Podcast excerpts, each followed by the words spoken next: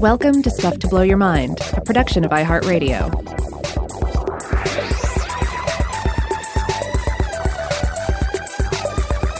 Hey, welcome to Stuff to Blow Your Mind. My name is Robert Lamb. And I'm Joe McCormick, and today we're bringing you another interview that I uh, conducted last week while uh, Robert was taking a break from work.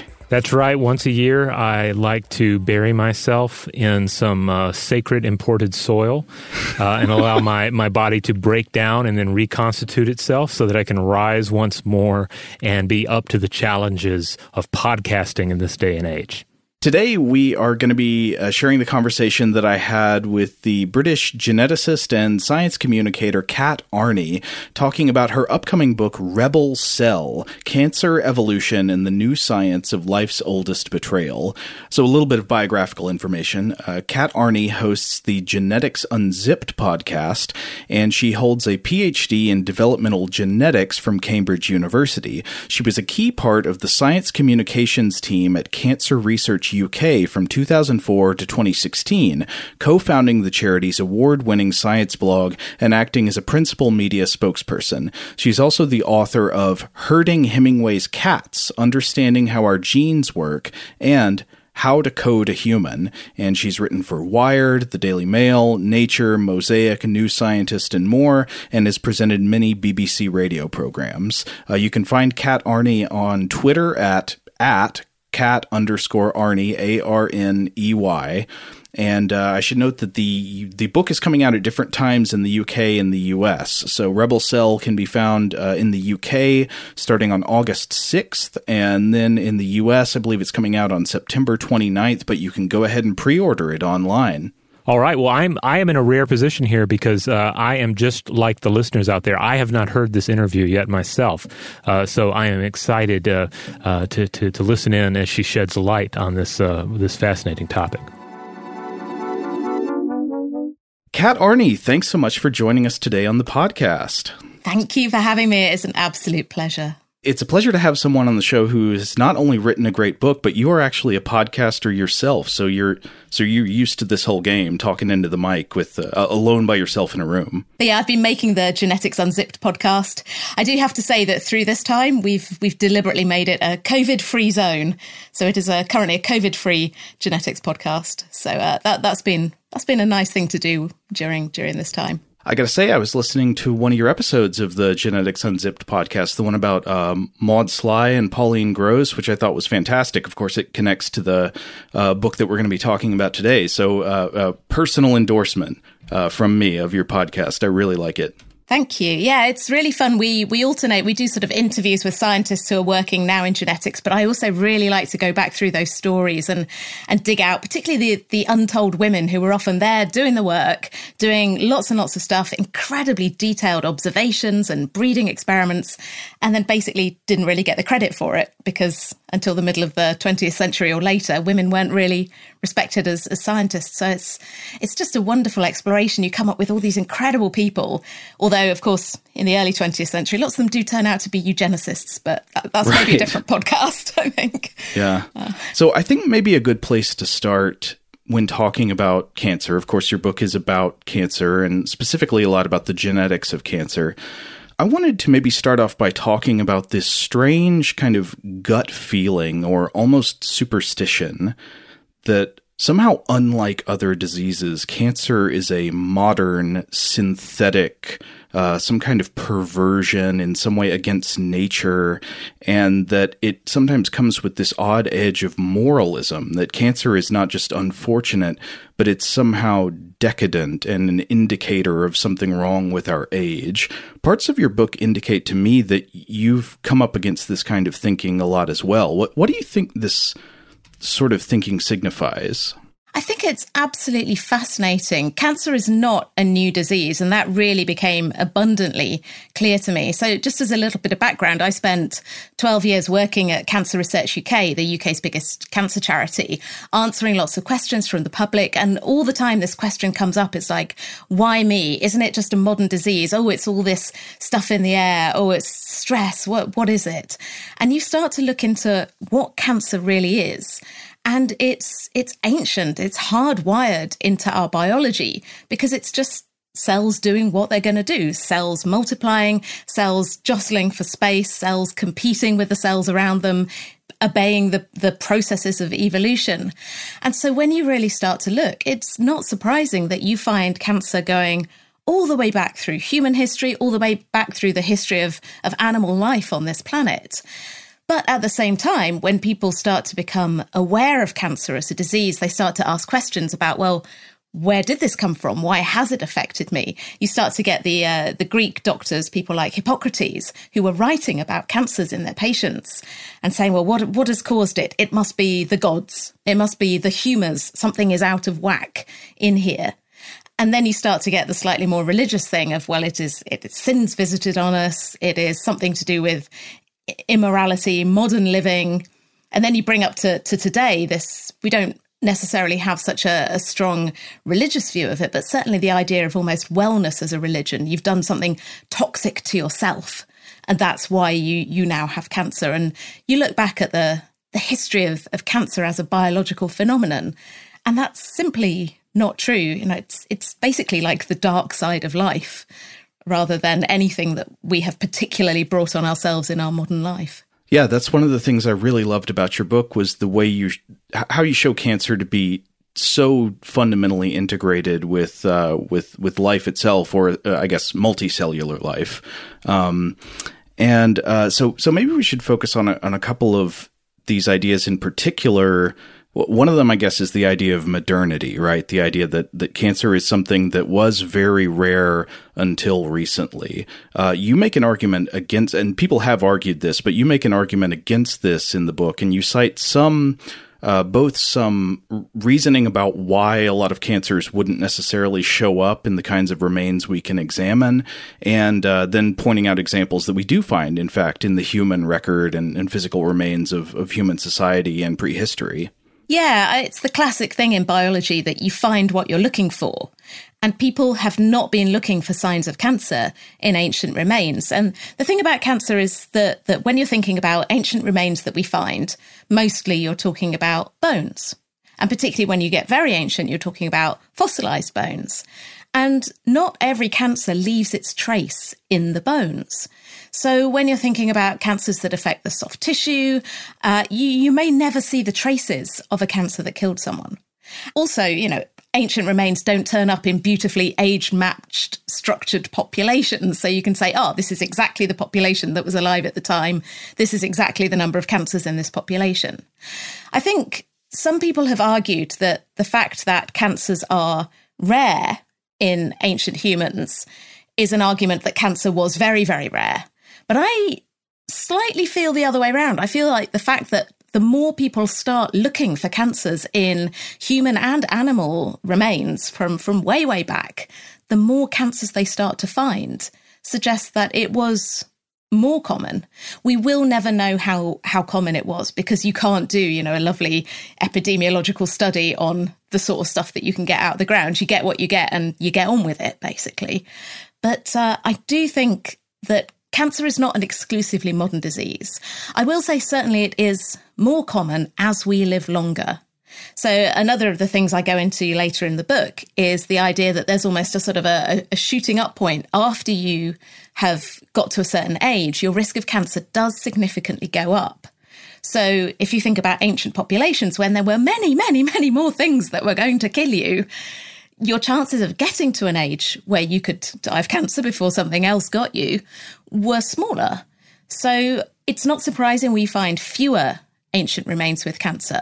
But when you think about some children have been found with types of cancer that are very, very rare in populations. And the fact that we have found them at all suggests that this is a disease that has always been with us. And it's not exclusively uh, a confection of modernity it's it's basically you know it, it is with us and always has been. And what about the part of the misconception that views cancer as something that is uniquely kind of human and maybe associated with uh, with the synthetic products of human industry and all that? Like uh, this ties into the idea that sharks don't get cancer, right? That uh, oh, there's yeah. a widespread belief that that for some reason animals that don't engage, you know, don't live in cities and drive cars and eat processed food and stuff won't get cancer, but they do. Yeah, and this really blew my mind. I I can see over on my bookshelf. I'm so tempted to go and grab it, but there's um, a book where someone has gone through all the different species that have been known to have cancer in. In some cases, it's many examples. In some, it's just a few. But it's pages and pages and pages. It's everything from like aardwolves to zebras, and uh, almost every branch of the animal kingdom develops cancer. Uh, there are a couple of really weird exceptions. So, one is comb jellies. Uh, comb jellyfish don't seem to get cancer, never been detected. And also sponges. Really weirdly resistant to sponges. There's this guy in uh, in Arizona, a guy called Carlo Maley, who is zapping sponges with enormous amounts of radiation, like that would kill a human and they're just fine. They just shrug it off. So there are some species that are cancer resistant, but pretty much everything else, to a greater or lesser extent, is. And humans aren't even the most susceptible species. There are some that are much more susceptible to cancer than humans are. So this idea that it's it's just a modern disease, it's just a human disease, it just doesn't stack up. You know, yes, there are things that we do in our modern lives that increase the risk of cancer, and our lovely living to a nice old age is a major risk factor. You know, thank God we don't all die in childbirth and of infectious diseases before our 10th birthday. But, you know, we are we are not, you know, unique and wonderful when it comes to cancer. Again, it's it is just part of life.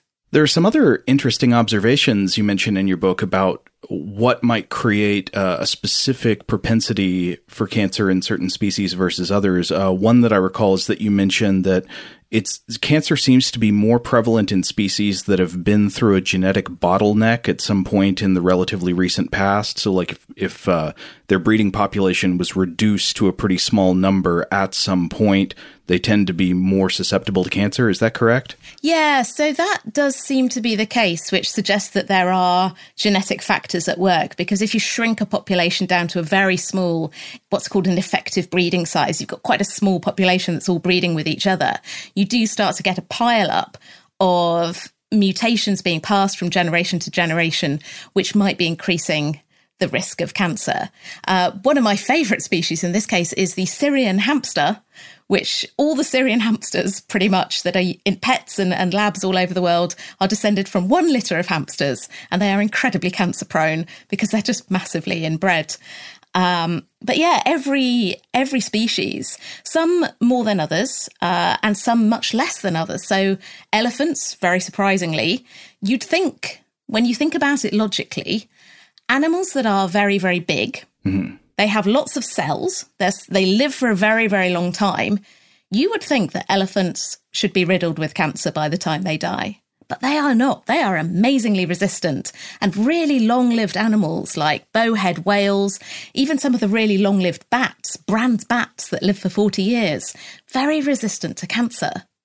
So they have evolved mechanisms that enable them to live these very long luxury lifestyles and be resistant to cancer. Whereas you have very small rodents, things that, that live fast and die young. Why bother? You know, you're going to be around for a couple of breeding seasons and then you're out. And humans are kind of in the middle. You know, we live for many decades. We reach our childbearing years in, you know, between our sort of 20s to 40s, hang around for a bit after, and then the risk of cancer does start to go up. So you know this is it's when you put humans in the context of all of life you start to understand how our evolution as a species is intrinsically tied to our as a species risk of cancer but you do have to separate that from personal risk of cancer as well and that's a that's kind of a bit hard to get your head around. Because we're talking about evolutionary risks versus personal risks. So one of the most interesting ideas in your book uh, uh, that uh, that you keep returning to is a framework for thinking about multicellular life through the analogy of a society, that a multicellular organism is a society of cells. Could you explain this way of thinking and, and some of the implications that extend from it? Yeah, this really, really blew my mind when I started to understand this. So, this idea of cells as a society, it goes back quite a few decades. A lot of the things I discovered while I was researching the book are quite old ideas that have got, you know, subsumed or left behind in this this rush to just understand cancer as a purely genetic disease. But the idea is uh, that that cells and organisms and individuals in a species they live in societies and there are rules of societies at every single level. You know, things like do the job you're meant to do, don't take more than you need, clean up after yourself, uh, all these kind of things. There are rules to societies that make societies work productively. And you start to look around at groups of cells that are in tissues and in organs in your body.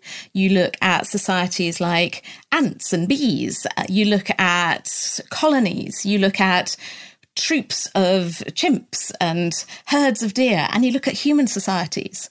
And they all work in the same way.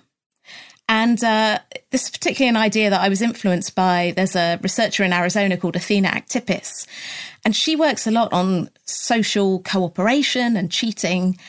And the idea that cancer cells basically cheat in society, they are cheaters. They take more than they need. They produce waste. They proliferate out of control. They don't die when they're meant to. They are not good cells. Now, if every cell in your society was doing that, it would just be, you know, Mad Max style dystopia. Nothing would work. Your body would not function. But you can get away with being a cancer cell and cheating and keeping going and keeping going because to a certain extent, cheaters do prosper. And it's the same in many animal societies. So, one of the lovely examples that I found was um, these uh, Cape honeybees. So, this is just wonderful example. So, Cape honeybees, they uh, they have a classic honeybee population structure. You have the queen, and you have all the workers, the female workers, but the queen is the only one who gets to reproduce. And so all the workers are busy doing all the work in the hive, and the queen's just, you know, queening around, basically, like, ah, um, and, you know, popping off to reproduce when she feels like it. But there is a genetic change, single genetic change, that means that these worker bees can become queens. And they start to just sit around, you know, queening it up. And eventually the hive starts to collapse under the weight of all these cheaters. And it's just a single genetic change that enables them to do this. And actually, some of these queens will go off to other hives and start to infect them and turn them into cheaters as well. And it's almost like a, a bee cancer, I suppose, because ultimately it leads to the destruction of the hive. And you say, well, why would the bees have this? Why would it be so fragile that one genetic change can disrupt it like this? And it turns out that where the bees live is very, very windy. So there's a risk that if you just have one queen and that's all you get, your queen could get blown off course and you might lose her totally, and then your hive would collapse anyway. So the ability to flip into queen mode is really useful for the bees for their evolutionary survival, but it comes with a risk. And it's the same with cells. So we need to be able to make new cells.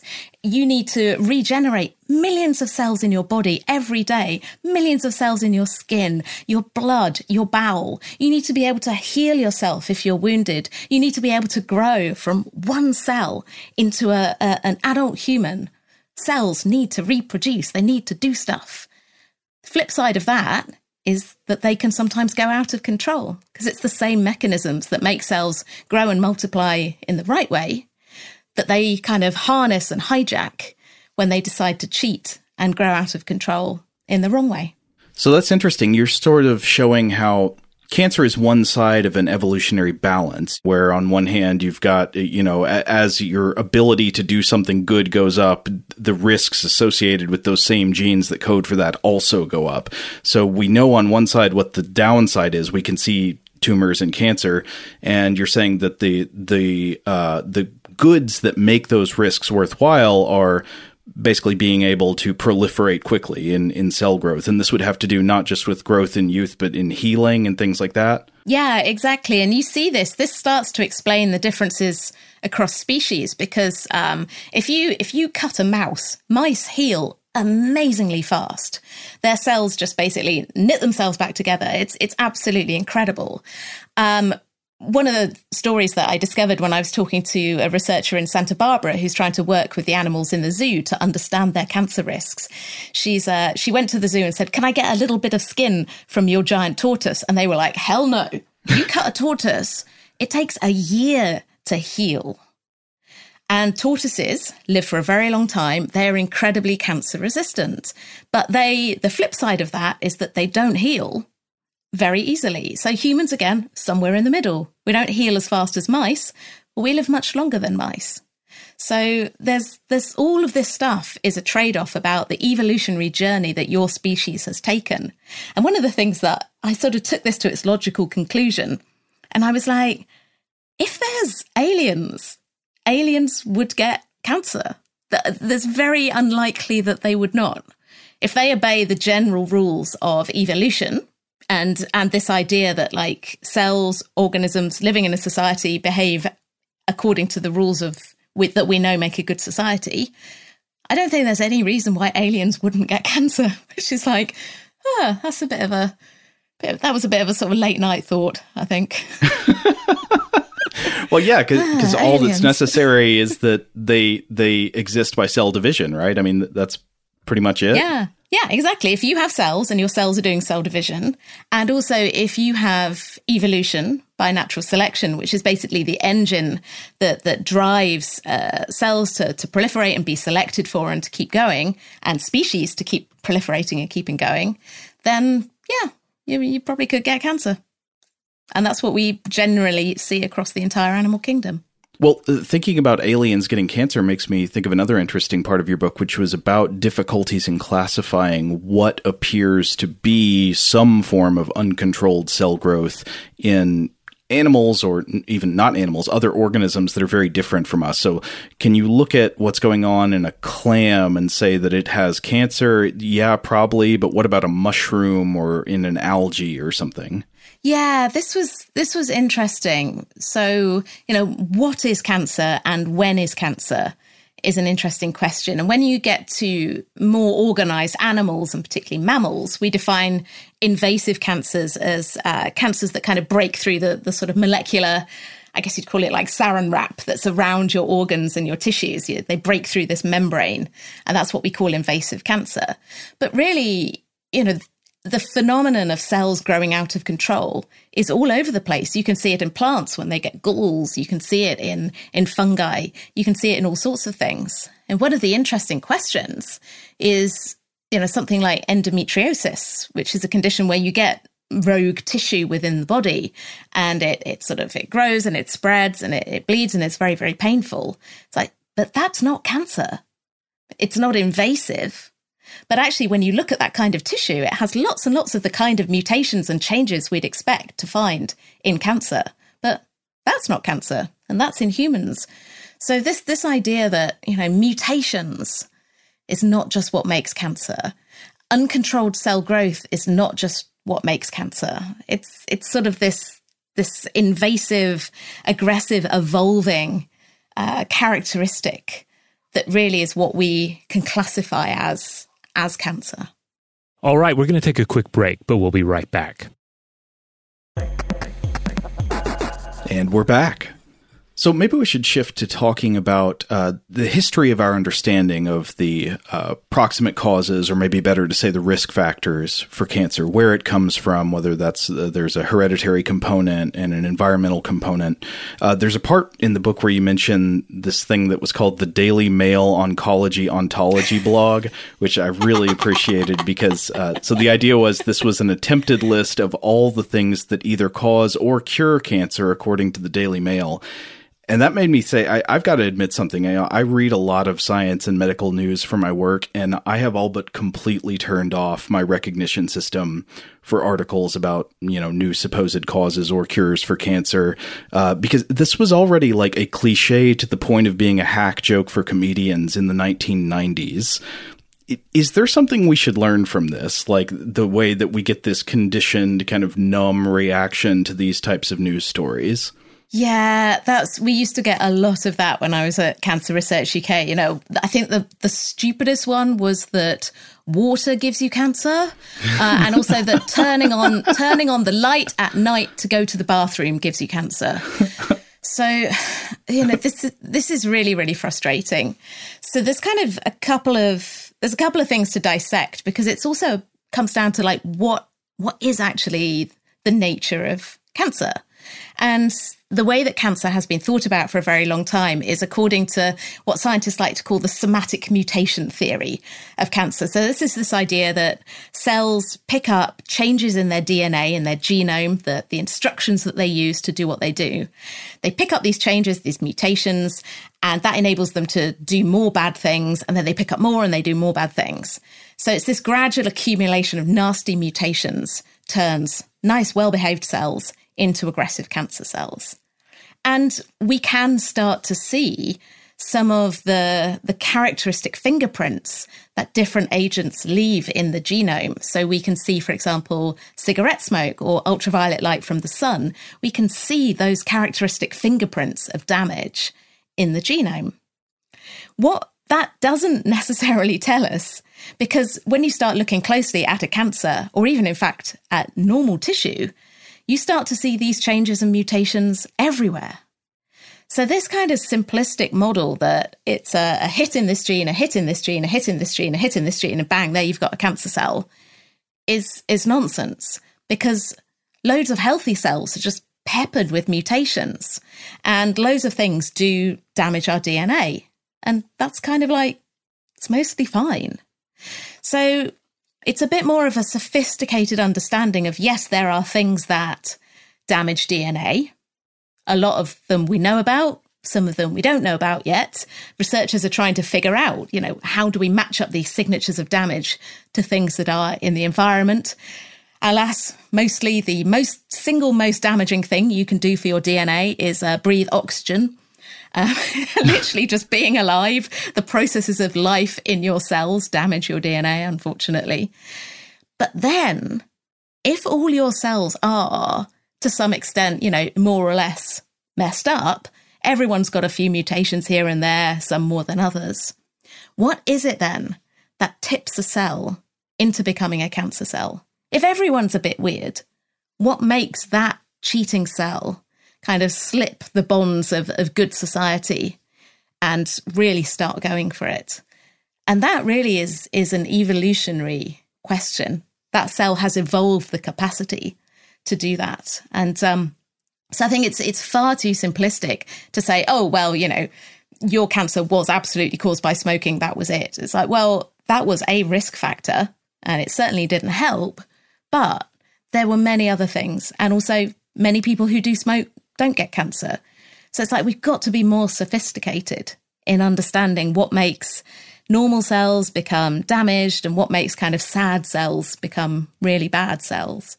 Yeah, this is an important point about uh, thinking about risk factors instead of causes. And I know that that's it's infuriating to people, especially I think if you don't have a lot of like uh, training in a statistics oriented field that it just doesn't feel very comfortable to think about, especially something that's a really important life and death issue like cancer in terms of probabilities. You want to know like what it was or what what did it. Yeah, exactly. I think the best analogy that I really came up with is, uh, and this is spoilers now. If anyone's seen Agatha Christie's Murder on the Orient Express, where, mm-hmm. uh, and I am, this is a massive spoiler, but come on, the book's like really old. You should have read right. by now. You um, should see the movie with Albert Finney too. It's great. there you go. But it's a murder, but all the people involved, they all have a stab. So you never know who actually was the murderer. So it's it's kind of like this. So you know, we have lots and lots of genes that we know are implicated in cancer. There are lots of things that can damage our DNA. There are lots of things that can like improve the environment of our tissues or not. We know that things like, you know, keeping keeping well and healthy and doing all the boring healthy living stuff that helps to keep your your body healthy makes your cells more likely to fall into line. But saying exactly like it was that thing, you know, it was it was that sunny holiday in Marbella in 1992 that damaged that skin cell that gave you cancer. As I, you know, that's that's simply not possible. So trying to say, oh, it's this, oh, it's that, do this, don't do that, I think is is not terribly helpful because at some point we've just got to get on and live and, and try and negotiate the risks that we're happy with taking. Right. Though at the same time, you do point out how there are certain factors that increase your likelihood so far above the baseline that maybe at that point it even though you still can't quite say it's a cause, it's something closer to a cause. One, I think one common example given would be tobacco. I remember you mentioned another example in the book about um, uh, just chronic exposure, dermal exposure to soot in uh, chimney sweeps, I believe it was. yeah. This was the first example of someone actually showing that something, a substance in the environment, could increase the risk of cancer. And this is an English surgeon called Percival Pott, who had um, a purely professional interest in the scrotums of young boys, purely professional, because he was interested in um, chimney sweeps in London. Now, this was in the 1700s, and chimney sweeps were basically sent naked up the chimneys by gangmasters to clean the chimneys. So they were exposed to a lot of soot. And they noticed that they started to get these cancers in their genitals, and they were called soot warts. And these were very, very, very nasty cancers, um, really horrible kind of stuff. And Pott realized that it was the soot that these boys were being exposed to that was causing these cancers. And he said, right, you know, we've got to get nice in, in Germany that all the chimney sweeps had these nice kind of tight fitting uniforms. So they weren't being directly exposed on their skin. And he was like, right, we've got to get those in. We've got to protect these boys, stop sending them naked up your chimneys. Um, alas, it took over a hundred years for people to actually change in Britain because the gangmasters were like, no, those those uniforms are too expensive. It'll make our sweeps too expensive. You know, they're, they're cheap. We don't really care. So that was really tragic that they managed to link this cause to these very horrible cancers. And there was something that everyone knew could be done that was helping in other countries. And uh, nope, nope, didn't happen for a very long time. Um, but yes, that Percival Pott is kind of the the father of this idea of external sources of, of carcinogenic chemicals. I think. But I think it has stuck in the imagination that like it's all external. It's all from from something you've done or something you've got or something you've touched or eaten or been exposed to. Well, to go to the other side, so uh, there's a, a, part of your book where you explored. I think we actually mentioned this earlier about uh, your podcast episode about Maud Slye and Pauline Gross, and uh, and and the role, for example, of the research of uh, Maud Slye in establishing that there is a hereditary component to cancer. That it, I think at the time you say that you know the primary argument was about two different major theories of external causes, whether cancer was caused primarily by inflammation or by uh, infectious agents and parasites. Is that correct? Yeah. So the at the beginning of the 20th century, the early 20th century, there was this idea that cancer was either all caused by you know external things like soot, uh, things in the environment, or it was viruses mostly. There were a couple of good examples in animals where you could take viruses, expose the animals to them, and they would develop certain types of cancer. So the the first one was uh, a guy called Peyton Rous who discovered a virus that caused cancer in chickens. So by the 60s, everyone was just obsessed with the idea that it was viruses. And now, you know, we really understand that there are uh, families that are affected by multiple cases of cancer, that cancer can be to some extent influenced by the genes we inherit. But really, this was a almost a completely separate parallel strand running up through the first half of the 20th century. And it was work in mice, in families. Um, in, in the podcast, we talk about the story of Maud Slye, who bred all these mice together to show cancer could be inherited. And then the story of Pauline Gross, who was a seamstress who meant a scientist. And she said, you know, I, I'm going to die young. And he mapped out all her family because so many members of her family were affected by the same types of cancer. And it took, you know, uh, decades until they pinned down the particular gene fault that was responsible. But yeah, all these lines were like running uh, completely separate to each other until it all started to coalesce together in this understanding that you know there are things that damage our genes there are genes in our cells that that make our cells replicate that that stop our cells from dying this is good normally but they can go wrong. They can be mutated. They can be changed. We can inherit versions that, that affect their function. And it all sort of started to coalesce into this very sensible idea of, of how cancer starts. But I think it just became very, very focused on the genes and the cells, just yeah, single genes, shopping lists of genes and changes and forgot to look at this broader picture of the environment in which cells are, the society in which they're living, how they can interact with each other, cheat, overcome, expand, push against each other. This more, I hate to use the word holistic because it sounds really kind of hippy dippy, but you know, it's it's part of our bodies. It's not an external alien thing. These cells obey the rules of our bodies to to a certain extent. They cheat the rules to another extent but it's all kind of part of one piece. And we've just focused on on genes and molecules for the past couple of decades. I think far, far too much. All right, we're going to take a quick break, but we'll be right back with more. All right, we're back. So you mentioned in the book that you believe that the the future of our resistance against cancer and medical treatments of cancer are going to rely on quote shifting towards a new way of evolutionary and ecological thinking about cancer. So uh, I assume there you're connecting to the ideas you were just articulating, but could you expand on what you mean by that? Yeah, so as all the sort of strands of cancer research over the, the past sort of 100 years started to coalesce on this idea that, that cancer starts when cells pick up certain genetic mutations and they go out of control and then we started to get to this idea that then, well, the way you treat them is you find the molecules, the genes that are making them go out of control, and you target them with drugs. And that's going to be the way we're going to cure cancer. And there's been so much, so much effort, money, research, time, patients' lives in clinical trials have gone into testing these very molecularly targeted drugs.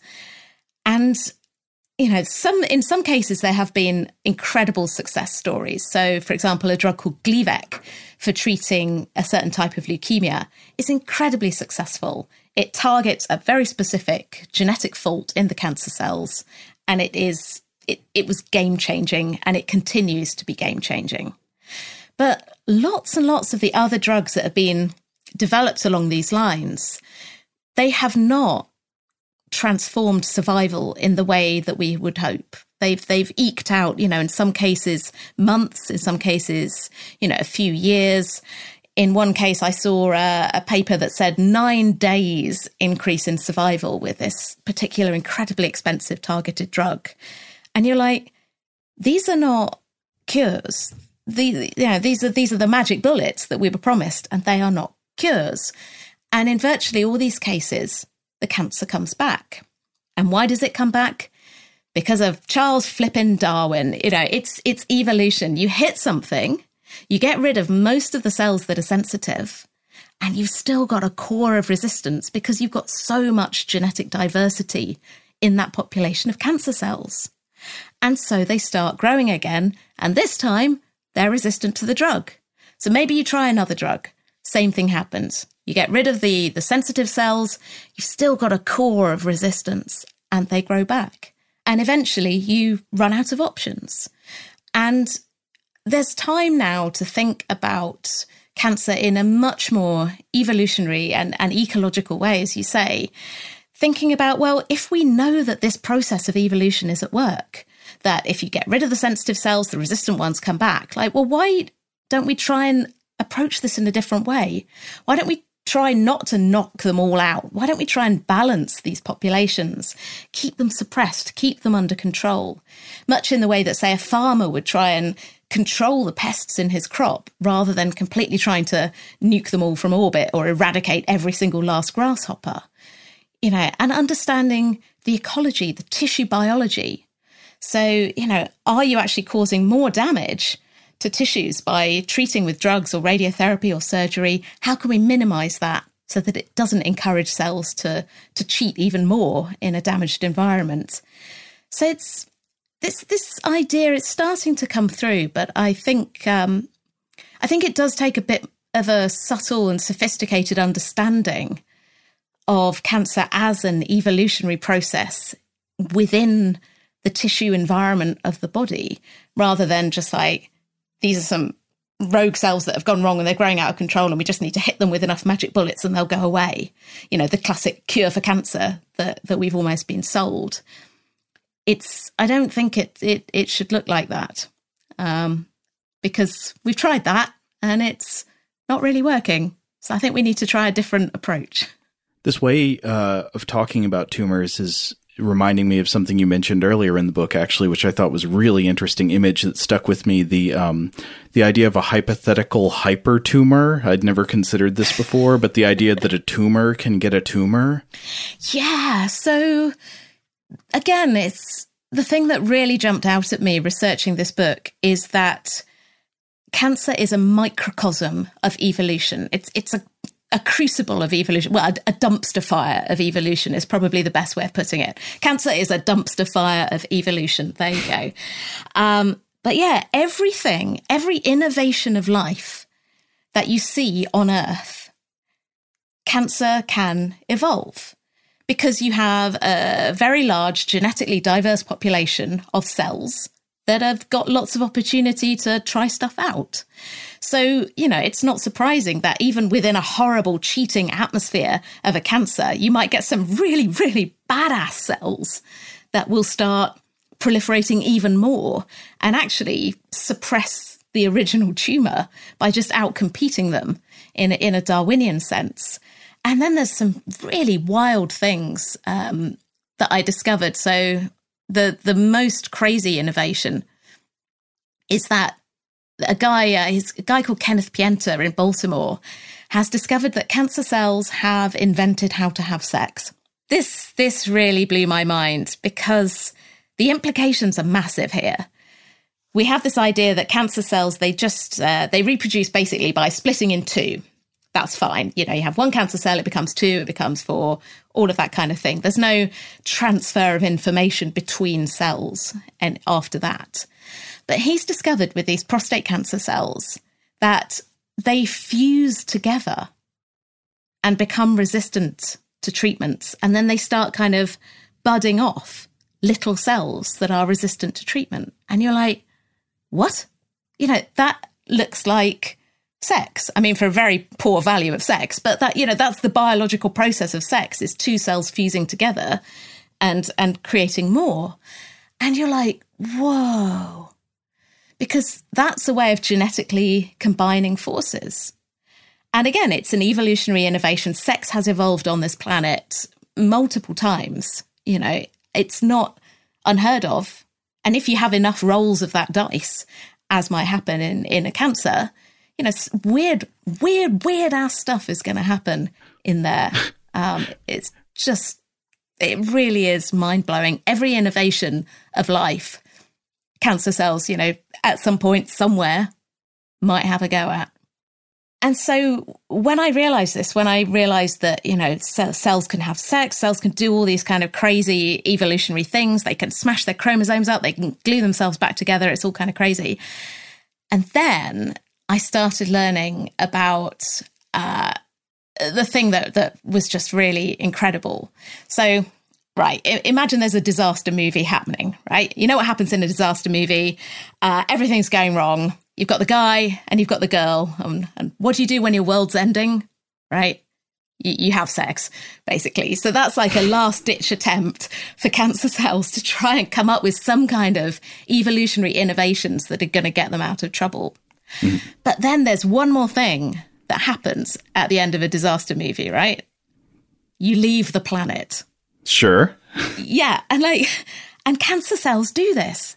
And this is absolutely incredible. So, um, so, so this are, is where we get to infectious cancer. The idea that it could actually be contagious. Yeah. So this is this is kind of spooky and scary because it it's a very medieval idea that cancer is contagious, that you catch it from someone.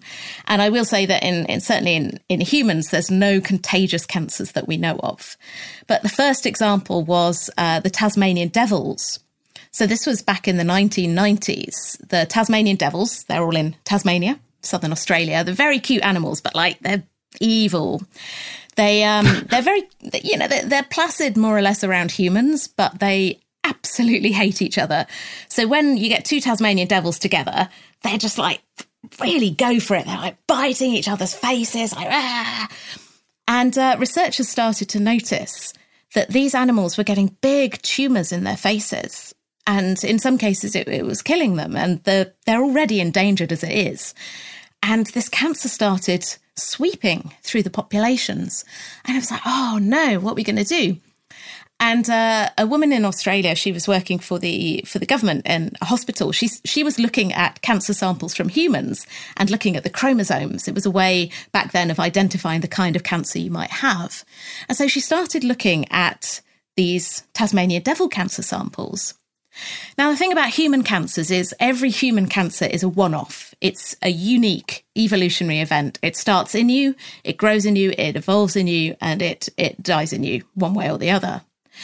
When she was looking at these devil cancers, it's like they're all the same. From every animal, the chromosomes were absolutely the same. And it's like that does not happen. That is and she was like, this is a contagious cancer. And uh, and eventually they kind of pinned it down, and it's like yes, it was cancer cells transmitting from one devil to another through that mechanism of biting and fighting and scratching. So it's uh, you need with a contagious cancer, you need to have a mechanism of transfer to get the cells from one organism to the other. So with the devils, it was it was biting and fighting, um, and then there was another cancer, contagious cancer, which um, are, we, are we allowed to talk about dog genitals? Oh yeah, we, we can. I just yeah. I just did. So um, yeah, so there's a dog genital cancer uh, called uh, canine venereal tumor, uh, CTVT, and um, so yeah, it's again when when dogs have sex, it's not pretty, but they get kind of tied together in the the the gentleman and lady department, and that can cause some injury. So, again, you have a mechanism for cancer cells to transfer from one dog to the other. And this cancer, it, it transmits through populations. And, and, there's a woman called Elizabeth Murchison who's in Cambridge University. She started studying the devils and then she started studying these dogs. And they discovered that these cancer cells in the dogs have been around for thousands of years.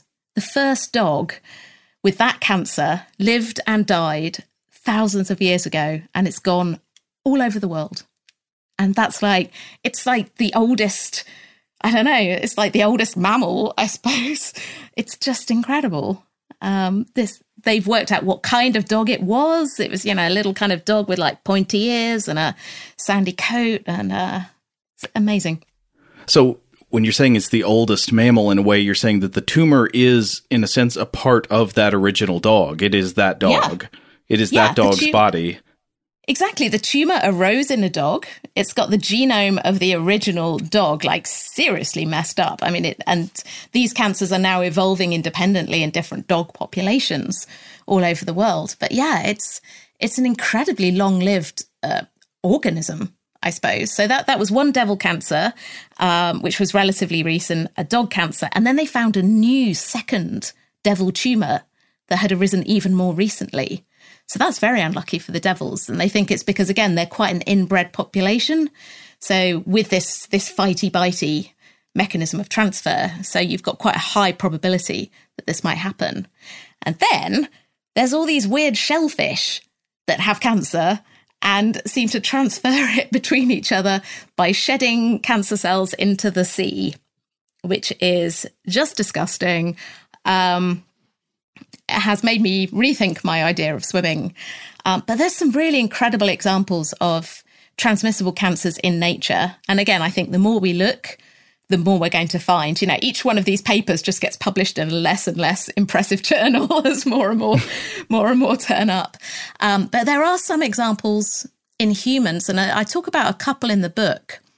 So there's one which is they're absolutely horrendous. Is a guy called uh, Chester Southam, who was in New York, I think, in the 50s. And he was doing experiments on prisoners, um, mostly black prisoners in the US, uh, people in care homes, can- existing cancer patients, people very desperate, not consenting to these experiments properly. And he was putting cancer cells into them.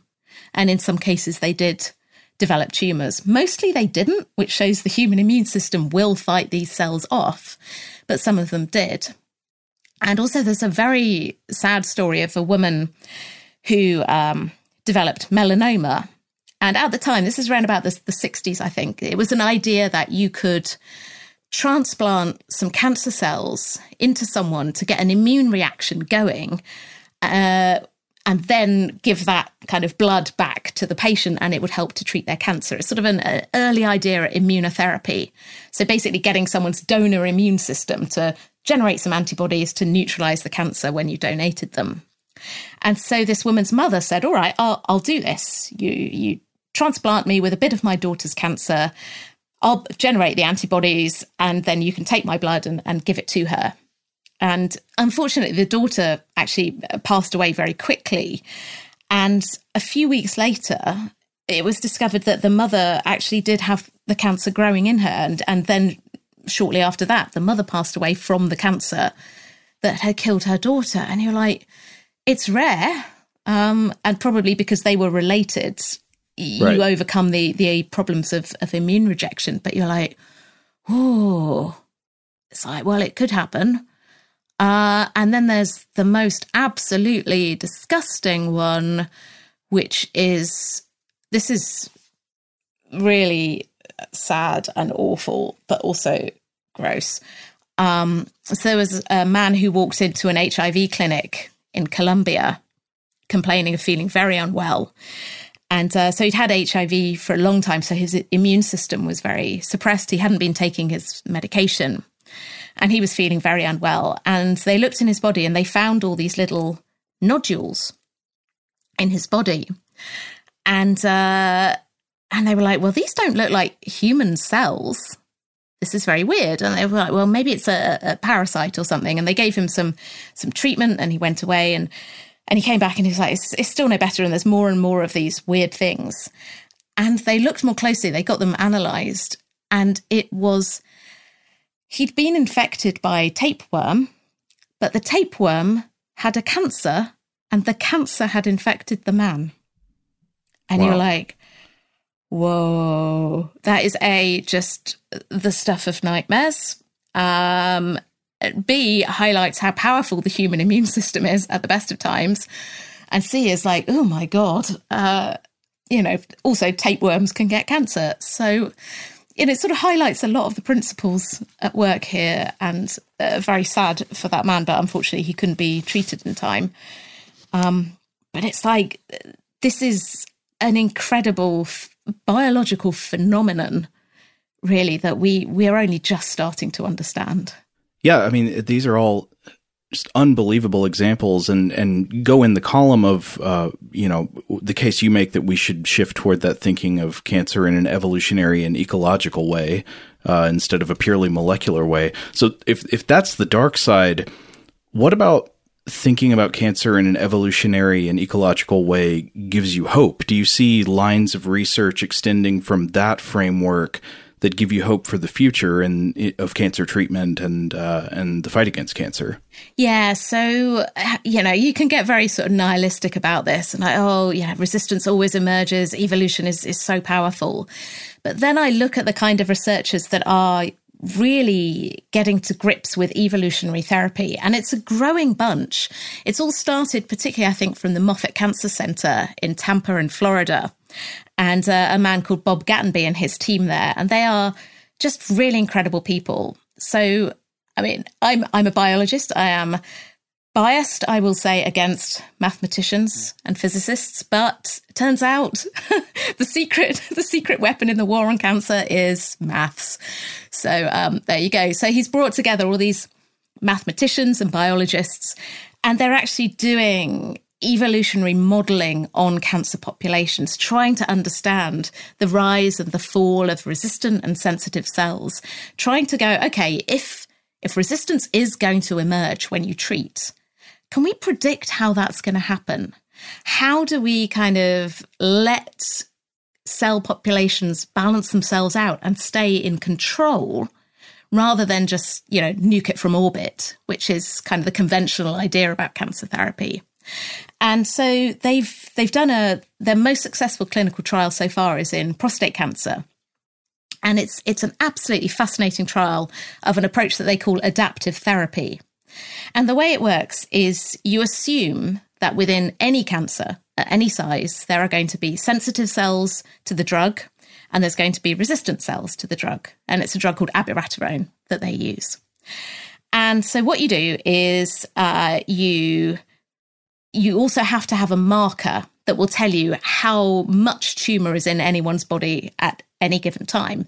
And for prostate cancer, we have quite a good marker. It's called PSA. So you can look at someone's PSA level in their bloodstream and say, okay, that's a proxy for how much cancer is in their body.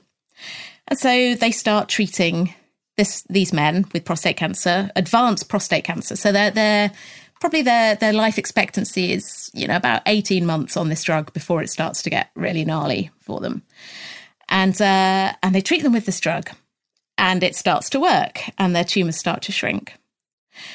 And then the difficult bit is you wait till it's shrunk to half the size it was, and then you stop treating and you wait.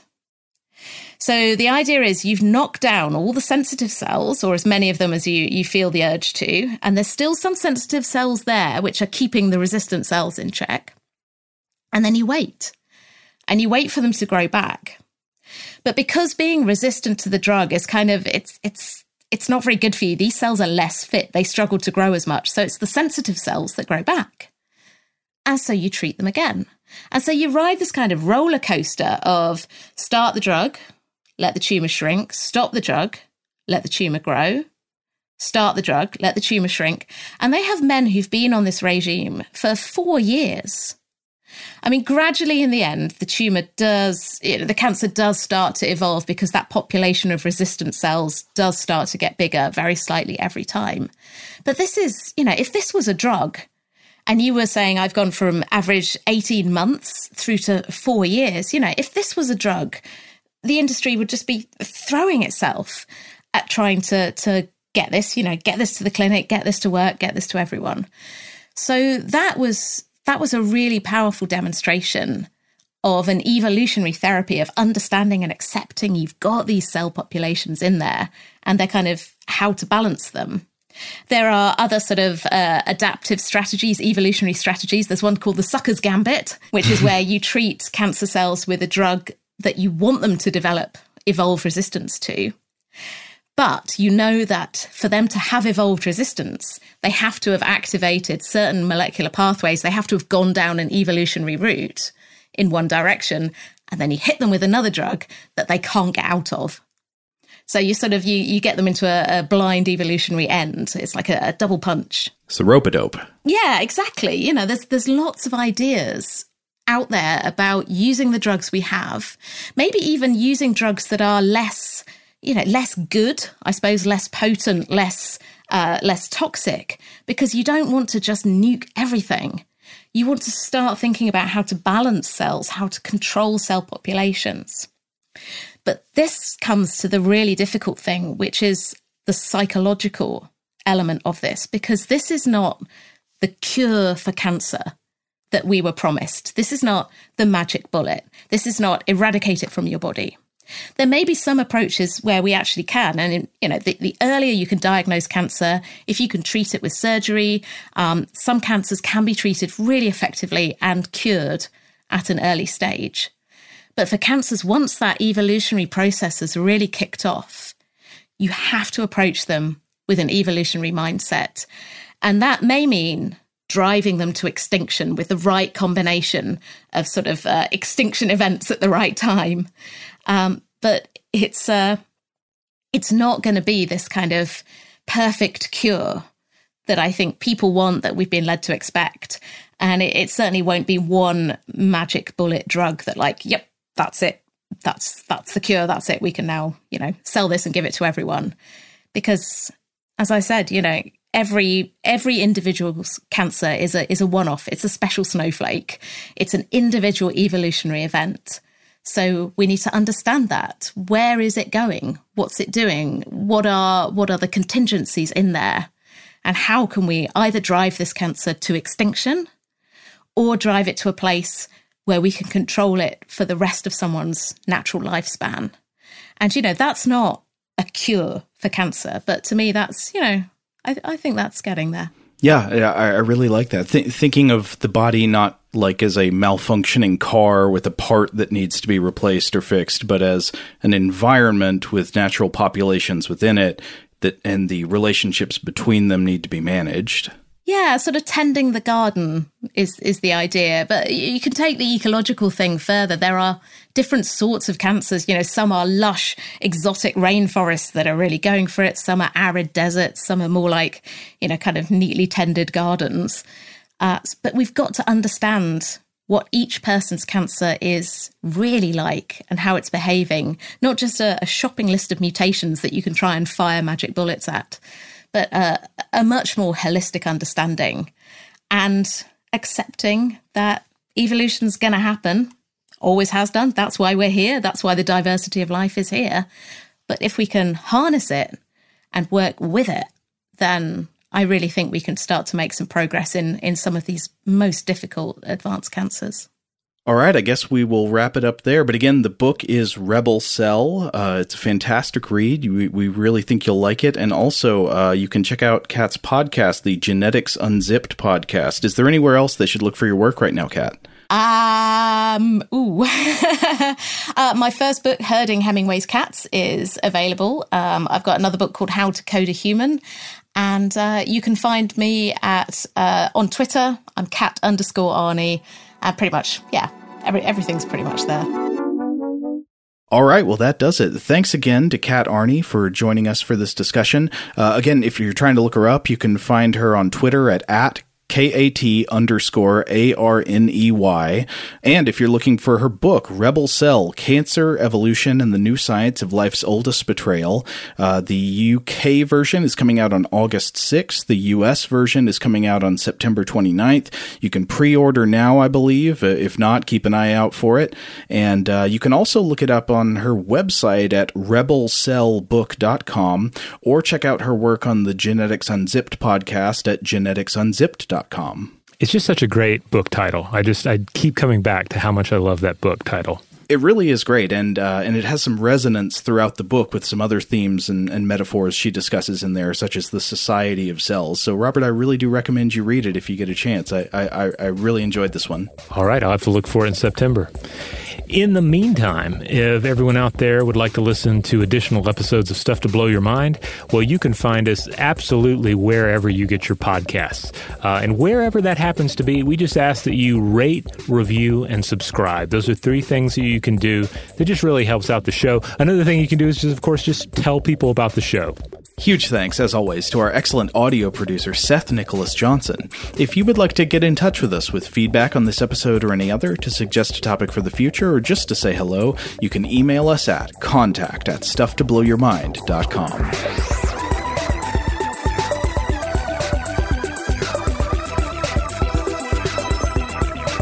Stuff to Blow Your Mind is a production of iHeartRadio. For more podcasts from iHeartRadio, visit the iHeartRadio app Apple Podcasts, or wherever you listen to your favorite shows.